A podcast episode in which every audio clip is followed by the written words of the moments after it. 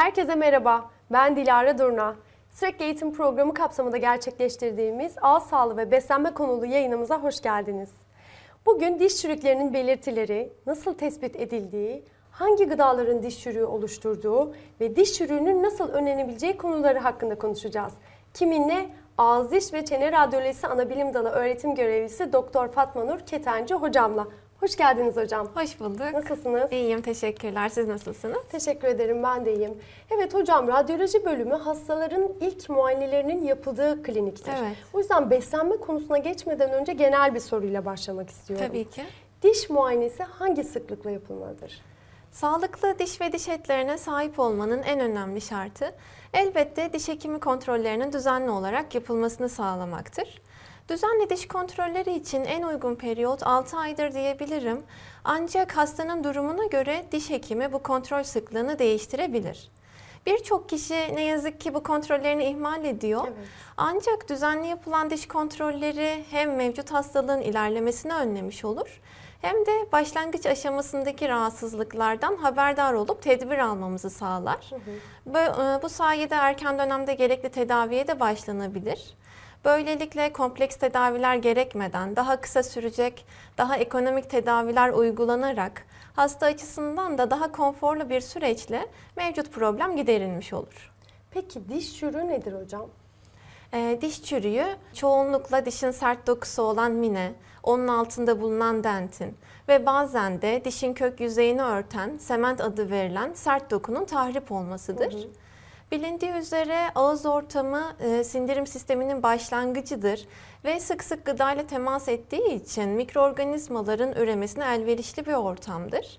Ağız ve diş temizliğini ihmal ettiğimiz zaman dişler üzerinde yapışkan bir bakteriyel plak oluşur.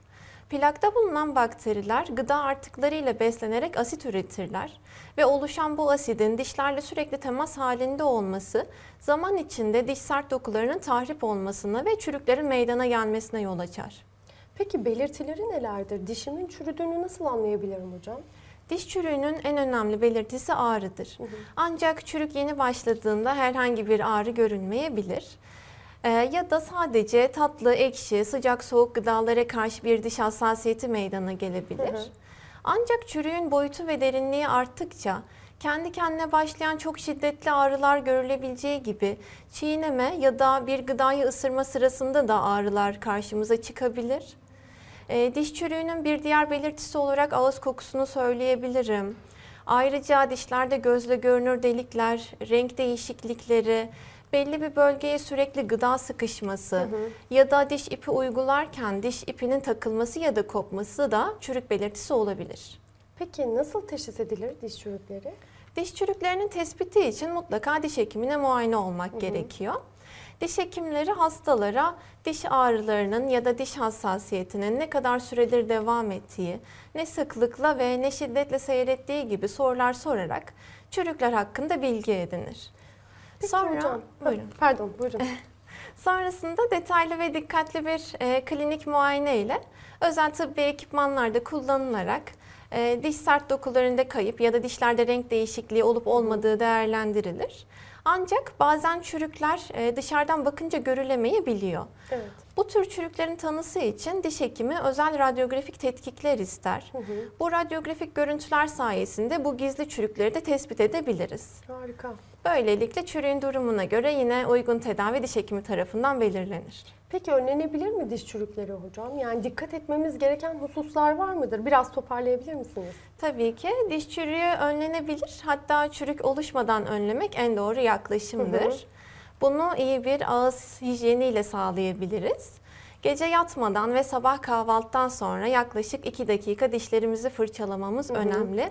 Ayrıca diş ipleri kullanarak dişler arası bölgeleri de temizlememiz lazım. Ee, Çünkü diş çürükleri en çok dişlerin çiğneyici yüzeyinde ve ara yüzeyinde meydana geliyor. Evet. Bununla birlikte düzenli aralıklarla mutlaka diş hekimine kontrole gidilmeli. Çürük başlangıç aşamasındaysa diş hekiminin uygulayacağı flor tedavisi dişi sağlığına kavuşturabilir. Çürük başlamışsa da erken dönemde yapılacak tedavilerle ileride meydana gelebilecek diş ağrılarının ve hatta diş kayıplarının önüne geçilebilir. Peki hangi gıdalar diş ve diş eti rahatsızlıklarına sebep olur? Özellikle şekerli gıdalar yapışmaya meyillidir ve diş üzerine yapışarak dişlerde çürük oluşturma ihtimali fazladır. Yapılan araştırmalarda ara öğünlerde fazla miktarda şekerli besin tüketiminin çürük riskini artırdığı gösterilmiştir. Dolayısıyla plaktaki asit üretimini artıran, şekerli, nişastalı, karbonhidrat ağırlıklı besinlerin ve ağızda kalma süresi uzun olan ekmek, kraker, e, patates cipsi, kurutulmuş meyve, pasta, kurabiye gibi gıdaların diş ve diş eti rahatsızlıklarına sebep olma ihtimali vardır. Peki hangi gıdaları tüketelim? Hangi gıdalar diş dostudur? Öncelikle sağlıklı dişlere sahip olmak için süt ve süt ürünleri gibi kalsiyum içerikli besinlerin tüketilmesi gerekiyor. Ayrıca elma, havuç gibi lifli gıdalar hem diş etine masaj yapar hem de diş üzerindeki plağı uzaklaştırıcı etkiye sahiptir. Bununla birlikte çürük önleyici özelliğiyle bilinen peynir çok kıymetli bir besin. Özellikle şekerli gıdalar tükettikten sonra peynir gibi çürük önleyici bir besinin tüketilmesi çürüğün önlenmesi açısından oldukça önemli. Ee, yine çilek, muz, erik gibi ksilitol içeren yiyecekler de çürük oluşumunu engeller. Bununla birlikte proteinden zengin gıdalarda genelde fosfor oranı yüksektir. Fosfor diş gelişiminde önemli bir mineral. Günlük beslenmemizde et, tavuk, balık tüketerek yeterli fosforu alabiliriz. Peki beslenme alışkanlıklarımızın diş ve diş eti rahatsızlıklarına ne gibi bir etkisi var? Beslenme alışkanlıkları diş ve diş eti sağlığı açısından oldukça önemli. Günlük yaşantımıza baktığımızda artan düzensiz beslenme alışkanlıkları, hazır gıda ve fast food tüketimi, sigara kullanımı ve stres gibi faktörlerin ağız ve diş sağlığını olumsuz yönde etkilediğini görüyoruz. Ayrıca çikolata, bisküvi, abur cubur gibi yapışkan, kıvamlı, şekerli besinler diş üzerinde uzun süre kalarak diş ve diş eti rahatsızlıklarını artırabilir. Bununla birlikte gece yatmadan önce atıştırmalık tüketme alışkanlığı da diş hasta, e, diş rahatsızlıklarına yol açabiliyor. E, çünkü gece yattığımızda tükrük akışı azalıyor ve tükrüğün e, temizleyici ve yıkayıcı etkisi de büyük ölçüde azalmış oluyor.